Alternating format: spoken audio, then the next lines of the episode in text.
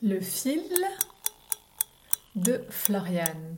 Le podcast au fil de l'eau, au fil des mots, à fleur de peau, à fleur des mots. Bienvenue à toi dans ce nouvel épisode du podcast Le fil de Floriane. Je suis Floriane Despigny, coach thérapeute holistique et enseignante.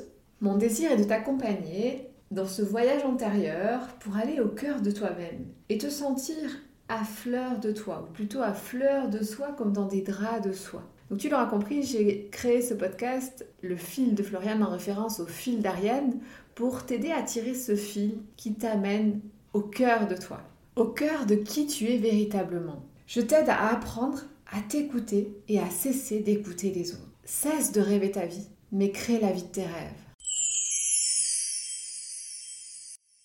Je suis ravie de te retrouver aujourd'hui pour ce nouvel épisode où j'ai eu envie de parler avec toi d'hypersensibilité et de sentiments, d'amour, de relation aux autres. Alors, toi qui es hypersensible comme moi, tu vis les sentiments et l'amour avec une grande intensité. Tu as besoin de ressentir fort que tu es connecté à l'autre, que tu ressens que l'autre te comprend. Mais ce n'est pas toujours le cas et tu as expérimenté et tu expérimentes différentes relations pour mieux te connaître et surtout mieux comprendre ta sensibilité.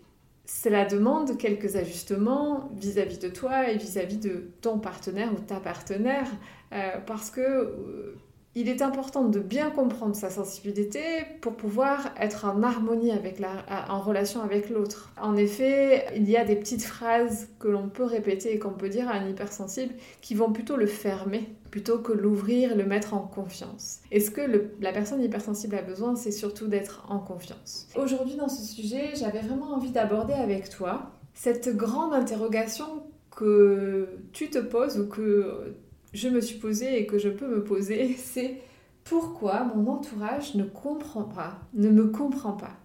Pourquoi je suis si différente? C'est vraiment une question qui revient souvent chez l'hypersensible et dans les relations amicales, amoureuses, parce qu'après euh, c'est un autre domaine sur le, professionnel, mais vraiment sur le domaine amoureux et amical, il y a cette sensation de, de ne pas être compris. Et je vais essayer de te, t'expliquer un petit peu dans cet épisode d'aujourd'hui quelles sont euh, finalement les cinq erreurs euh, qui peuvent faire souffrir l'hypersensible dans ses relations aux autres, en amour ou en amitié. Alors pour commencer, une des premières erreurs que peut faire l'hypersensible qui le fait souffrir dans ses relations, c'est la suradaptation.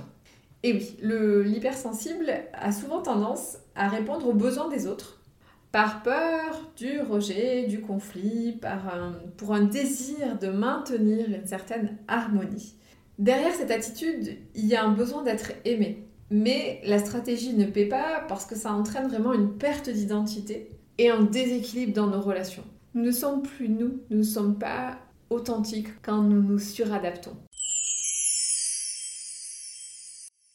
Une autre erreur que peut faire l'hypersensible dans ses relations, c'est le fameux syndrome du sauveur. En effet, le sensible a ce désir de venir en aide aux autres et c'est quelque chose qu'il fait naturellement grâce à sa grande empathie, mais aussi il peut avoir un sentiment de devoir. Donc souvent, l'hypersensible s'est incarné dans une famille où il, euh, il ressent les autres il est venu les aider dans l'enfance. Donc par, euh, par déformation, il se met dans cette, cette, attitude du sauveur et, il peut euh, faire, en cherchant à vouloir sauver, à être utile, il se rassure sur une place qu'il a à côté de ces personnes-là. Mais à quel prix, jusqu'où il est prêt à à, les sauver parfois pour, euh, pour avoir sa place en fait parce que il sent que euh, il ne voit pas vraiment où est sa place, il, il, se, demande qu'est-ce qu'il fait ici et, et, donc ce syndrome euh, se met en place dans ses, dans, dans ses relations, ce qui va négliger complètement ses propres besoins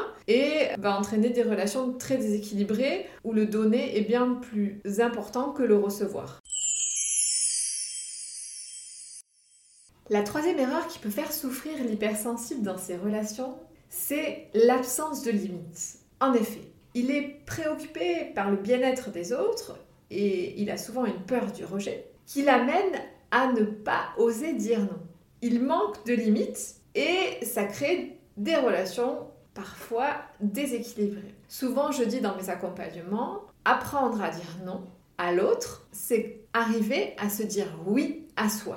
Avant que ma coupe soit pleine pour l'autre et que je donne à l'autre, j'ai besoin que la part de cette coupe me revienne à moi. J'ai besoin de me servir à moi d'abord. Et ça, ce n'est pas toujours évident pour l'hypersensible.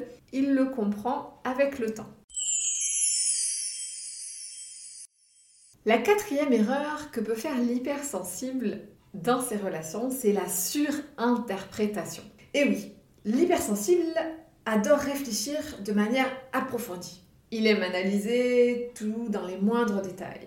Mais il peut aussi avoir tendance à tout faire extrapoler. Ce qui peut l'entraîner dans des spirales de pensée qui engendrent vraiment des fausses conclusions et parfois des malentendus. Cela fait référence au troisième accord Toltec. Je ne sais pas si tu connais les accords Toltec, mais qui dit de ne, ne faites pas de suppositions. Je ne sais pas si tu as déjà lu ce livre sur les quatre accords Toltec de Don Miguel Ruiz, mais c'est vraiment un livre euh, que je te conseille, euh, un livre euh, presque de chevet à, lire, à relire, à redécouvrir au fur et à mesure de, de ce que tu traverses, de ce que tu vis. C'est vraiment pour moi un grand classique à avoir lu et à toujours avoir pas très loin de soi.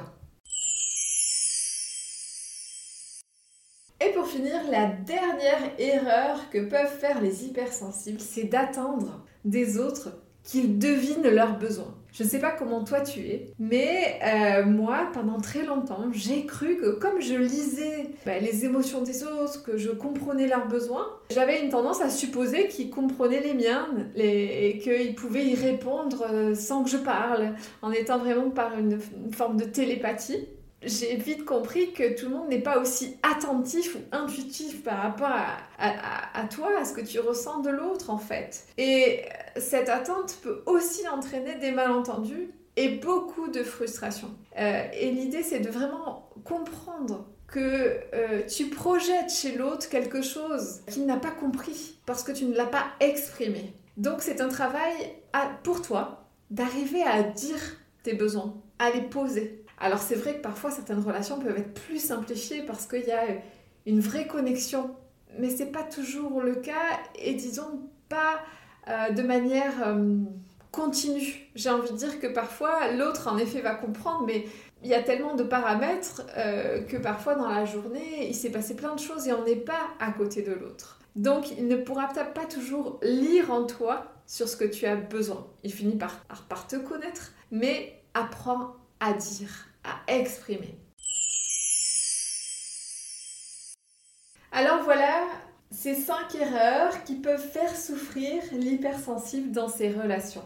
Pour conclure, j'avais envie de te donner des petits conseils, mais aussi de te parler que c'est vraiment la numérologie qui m'a permis de comprendre mon hypersensibilité. J'ai fait ce constat que souvent, dans les thèmes d'hypersensible, on retrouve ce chiffre du 11. Et ce 11 peut renforcer ces cinq erreurs dans les relations. Parce qu'il y, a, derrière le 11 beaucoup d'idéalisme, un côté enseignant très développé et euh, une hyper susceptibilité et une tendance à la fusion. Alors peut-être que toi aussi tu as cette vibration 11 quelque part dans ton thème, en jour de naissance, en chemin de vie, dans ton caractère ou dans une de tes réalisations. Qui sait, tu peux te reconnaître dans tout cela. Si tu as envie de faire ton thème de naissance en numérologie pour en savoir plus, n'hésite pas à me contacter. Euh, tu as toutes les coordonnées dans le lien de l'épisode. Et aussi, j'en profite pour euh, te parler d'une offre que je te propose pour Noël si tu as envie d'offrir une séance découverte numérologie. Une séance d'une heure que je te propose à 54 euros au lieu de 63 avec une carte cadeau si tu veux offrir. Donc il s'agit d'un rendez-vous d'une heure où je regarde et je te parle de toute ta numérologie et je parle aussi de ta future année 2024. Alors, pour conclure sur cet épisode, c'était mes petits conseils à toi qui es sensible.